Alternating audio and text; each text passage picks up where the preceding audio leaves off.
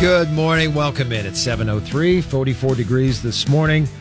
A Friday high today of 68. A 15 year old continues to recover this morning with what are being called possible life threatening injuries after being repeatedly stabbed just before noon Thursday at Wayne Park in Waverly. A 14 year old is in custody.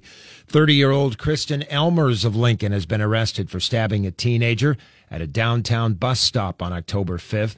Elmers allegedly yelled a racial slur at two men fighting at that bus stop at 11th and N. When the teenage victim confronted Elmers, she allegedly stabbed the 16 year old.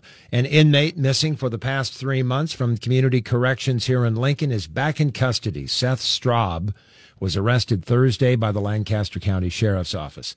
KFOR News Time is 704. In her State of the City address, Mayor Gaylor Baird announced creation of a downtown music district project. City Council Chair Tammy Ward is a member of the advisory committee. The focal point will be about at the 14th and O Street area, but not just exclusive to that. Certainly, we want to target those people that are already coming downtown for entertainment and see what they want and then expand that so we can attract others downtown. More from Tammy Ward at 845 this morning morning on KFOR's Lincoln Live. Six unions have now ratified deals with major freight railroads. That's about half the number of unions representing rail workers. All 12 unions must endorse deals to prevent a strike. And a survey of rural Nebraskans indicates most are pessimistic about the economy in the next year.